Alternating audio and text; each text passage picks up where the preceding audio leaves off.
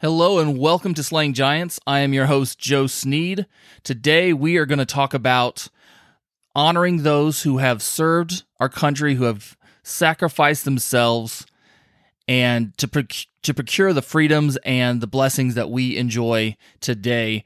Memorial Day was the weekend before last, and I didn't do a show on that, but yesterday, Sunday, was the 77th anniversary of the D-Day invasion, so I get a second chance to honor our veterans and those who have sacrificed so much for us. This year, it's even more important because for two reasons. Number one, our Vice President, Kamala Harris, on Memorial Day didn't say anything about the sacrifice of those who have procured our freedoms and opportunities, including her opportunity to be a mixed-racial woman who has risen to the second highest position in the most powerful nation on earth, basically something that would be unheard of through most of human history. She didn't honor the troops who gave up their lives so she could have that privilege. No. She sent out a tweet that said, "Enjoy the long weekend." Like, it was something she and the government was giving us, and we should be thankful to her. Oh, no. Not you, little Miss Homewrecker. We are thankful to the troops who have procured this for us, and we want to honor them. The second reason it's so important for me to honor our troops today is because during this weekend, the 77th anniversary of the invasion of D-Day, which was the beginning of the end for the Axis forces, the National Socialists, the Nazis in Germany, and the fascists in Italy, and the fascists in Japan. The D-Day invasion was the beginning of the end for their reign of terror, and it brought in a period of unprecedented peace and prosperity and freedom for the West for the next 60-70 years. Really, we're still enjoying it. But during this long weekend, the so-called President Biden, I'm putting that in quotes, didn't say a single word about that. He didn't talk about America's great legacy of freeing nations around the world. Basically, if you are free anywhere in the world today, then you owe thanks to the United States military, to a U.S. service member, living or dead. Because our military has done more to stop tyranny around the world than any other nation on earth. So did Biden honor that wonderful, glorious legacy of the United States? No. He used the time to bash America for racism in the past. Totally sick. This president is disgusting. I'll just say it. I think he is. Well, how much money Communist China pays his son and has paid his son, I think they wield a huge amount of influence over the Bidens, and that's just terrible for us.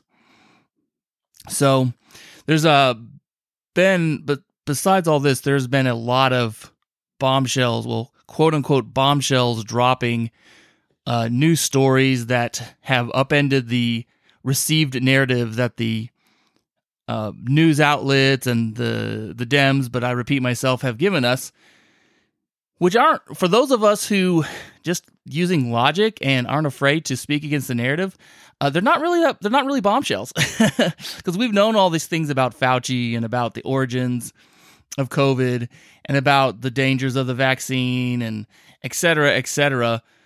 Those who study history and get into God's word and study human nature and just don't compromise, by God's grace, don't compromise with the lies of this world.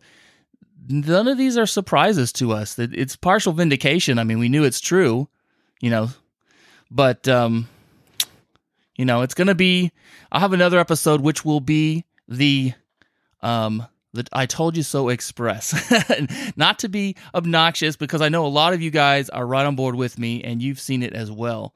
But this show, part of the reason this show exists is to teach you the tools of discernment so that you can see through the lies and be able to see these things as well. I don't have any supernatural powers of prediction.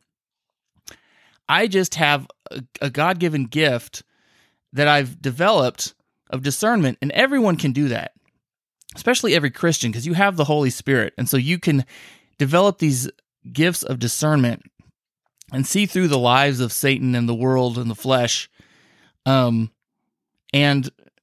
become almost eerily prescient in your predictions. But it's just because, you know, as the scripture says, Jesus said that the Holy Spirit, the Helper, is going to reveal all truth to us. So, anyways, that's part of the reason of the show. But today, I want to get back to honoring those who have given of themselves so that we could live in freedom. Those who planted trees, the shade of which they will never enjoy, as Pastor Rob McCoy said, which is absolutely beautiful. It's a dark and dreary and rainy day here in North Texas. I hope the thunder doesn't bother you. It's been raining and thunderstorming off and on, but it fits the mood of today because this is a somber day, a day to honor those who have sacrificed for us. For those who knew Christ, their honor, their sacrifice will not be in vain, as 1 Corinthians 15 says. Their sacrifice will be honored for all eternity. But right now, we just want to take a moment to honor them, reflect on them, and to, Lord willing, be worthy of their sacrifice. Far too often, I know I take these blessings we have for granted. And far too often, I am just selfish. I use the freedoms and the blessings and the technology I have for my own selfish pursuits or worthless pursuits, or to be lazy, and I just need to repent of that. And I know a lot of us do. And I want to live a life that's worthy of the sacrifice that these service members have made for us. Because John 15:13 says that greater love has no man than this, that he lay down his life for his friend. I just want to say that service members, members of the Army, Navy, Air Force, Marines, Coast Guard, and probably soon to be Space Force, who have given of them, they sacrificed their lives for us, is the closest example we have in modern times, the best picture we have of what Christ has done for us. You know, it says in Philippians 3:16 that it says, "May we live up to what we've already attained." I mean, if you've trusted in Christ, then you have obtained eternal life. You are an adopted child of God. And now, by God's grace, may we turn from our sin and live like children of God, live up to what we've already obtained by looking at godly examples. Because another verse in Philippians 4:8, one of my absolute favorites, says this. It says, "Finally, brothers, whatever is true, whatever is noble, whatever is right, whatever is pure, whatever is lovely, whatever is admirable, if anything is excellent or praiseworthy, think about such things." So we do well and we honor God when we think about the noble efforts and sacrifices of those who've gone before us. And I just want to share some stats with you. Well, first of all, I want to honor my grandfather, Donald Sneed. He served in World War II. He did not served in the European theater. He wasn't part of the D-Day invasion, but he served in the Pacific theater. He was he was a naval officer in charge of, I can't remember what guns, but they were big guns on one of the ships. And more than once, a kamikaze plane nearly crashed into their ship, but thank God he survived, and he made it out of there with just a little hearing loss. But I want to honor him because there's that saying, and it's absolutely true, that all gave some and some gave all. So Memorial Day is about especially memorializing and remembering and honoring and reflecting on those who gave up their lives for us. But I want to also take the time to honor those who served in any capacity, because they've all sacrificed for us. I just want to give you some stats here. So Memorial Day was originally called Decoration Day, and it was meant to honor those who served and died in the Civil War was established in 1868, but after World War I, it was expanded to honor all who have served in every conflict in the U.S. Let me just share some numbers with you. So, in the Civil War, 3.3 million men served, and 500,000 died. We're estimating. The exact numbers are not known, but I've seen somewhere that we know at least 260,000 died. In the Spanish-American War, 2,446 died. In World War I, 116,516 died. By the way, and 4.7 million Americans served in that war. That first war was called the Great War. They thought it would be the war to end all wars. Wow, how naive that was. But they served and they stopped tyranny at that time. And we often forget about World War I because of World War II, but we need to remember that war as well. And the last living World War I veteran, Frank Buckles, he died in 2011, and he was 110 years old. So there are no living World War I veterans left. World War II, 16.1 million Americans served, and over 400,000 died. And an interesting note, World War II was the first war to have more deaths from combat than from other causes. That most people don't realize, but before World War II, sanitation, it was so bad, and we didn't have antibiotics, so more people died from disease than from combat. And that's true pretty much of every large conflict. But one of the amazing discoveries of the last century was antibiotics, penicillin, and so on, that has saved so many millions of lives. The numbers of the people who would have died in World War II would have been so much higher if not for those medicines.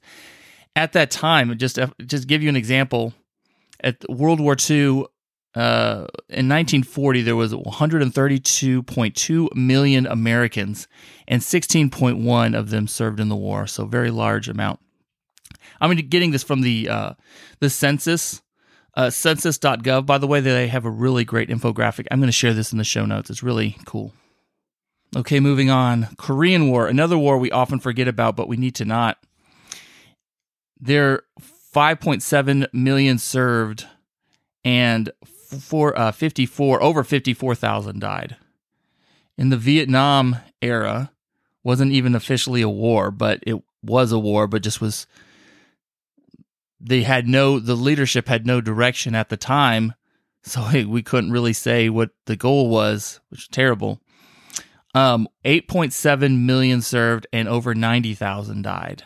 In the Gulf War era, which they defined as 1990 to 2001, 5.6 million served and over 13,000 died. And then the post 9/11 era, which goes from September 2001 until the present. I guess it could also be called the War on Terror.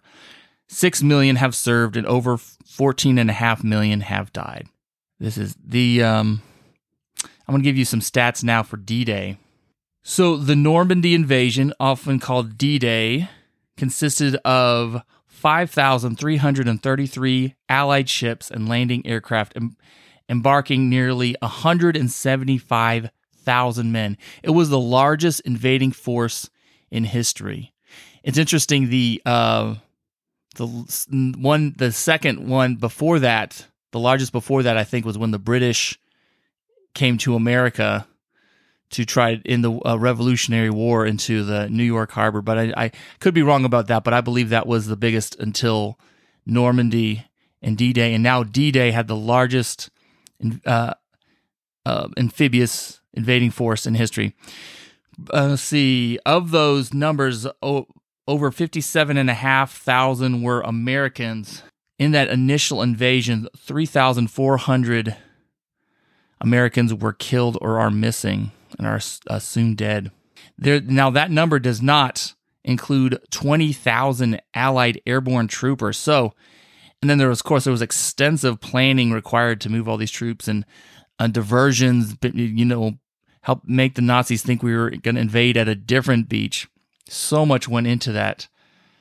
There was so if you include the 20,000 Allied airborne troops, that brings the number to nearly 200,000 people, soldiers, men were involved in the initial invasion of D-Day. Now, I want to read you a prayer. Before that happened, on the morning of D-Day, Franklin D. Roosevelt, who I disagree with a lot of his policies, but he had some good qualities, and he had this amazing prayer. And I want to just read you some of this prayer he prayed that morning. He goes, "Almighty God, our sons, pride of our nation, this day have set upon a mighty endeavor, a struggle to preserve our republic, our religion, and our civilization, and to set free a suffering humanity. Lead them straight and true. Give strength to their arms, stoutness to their hearts, steadfastness in their faith. They will need thy blessings. Their road will be long and hard, for the enemy is strong. He may hurl back our forces. Success may not come with rushing speed, but we shall return again and again. And we know that by thy grace and by the righteousness of our cause, our sons will triumph." And thank God he heard that prayer. By the end of August, northern France was liberated, and by the following spring, the Third Reich had been destroyed, and then on September 2nd, 1945, Japan surrendered. So, we owe so much to that generation. They're called the greatest generation, and there's good reason for that. They lived through the Great Depression, and then they fought and won World War II. My grandfather, like I said, he served in the Pacific. He passed away last year. He was 98. He caught COVID, and along with other complications, and he passed away. He was pretty ill anyway, so we didn't know how much longer he'd have with us, but we were thankful that he was in my parents' home. He got to spend his last moments not isolated in a terrible nursing home to die alone, like in New York and in so many other places. We're so thankful. He was at my parents' home, surrounded by family who were singing to him all the way until the moment he went to be with the Lord. So his generation is so amazing. My grandmother, his wife is. She's still with us, and so just wanted to honor them that day, or today. And I mentioned earlier, John 15:13, that greater love has no man than this, than he lay down his life for his friends. And that's what these servicemen did for us. And as I mentioned in the episode before last, that is part of fulfilling the Golden Rule, is to serve your fellow citizens, people that you share a political union with, doing what's best for them. And when we honor them, we are also fulfilling the Golden Rule. So those people who are not patriotic, who only focus on the negatives of America and totally ignore the humongous blessings they have and the tremendous sacrifices taken to get there, are just ungrateful, and they're not fulfilling the Golden Rule. They're just spitting in the face of God, or they're just very deceived. One of the two. So, well, that's what this episode is about. Like I said, it's been a rainy, dreary day. It fits the mood. I just want to remember their sacrifice, as 1 Corinthians 15:56, I believe, says, because of the resurrection, because Christ has risen from the dead, their service in the Lord is not in vain.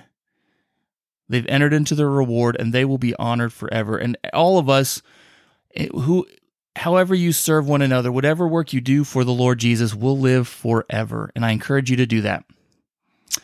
All right, well, I'm going to include some links in the show notes. That's what this episode's about. Next episode, we're going to get back into some more current events. And that's all I got. All right. Love you guys. Take care. Oh, one other thing. I was going through some of the show's stats, and I noticed that I have some listeners, from 16 states, and I've had people listen to the show from 6 countries in 4 continents. And so I just want to say welcome to all you guys. I'm assuming you know English. I can't say welcome in all the different languages.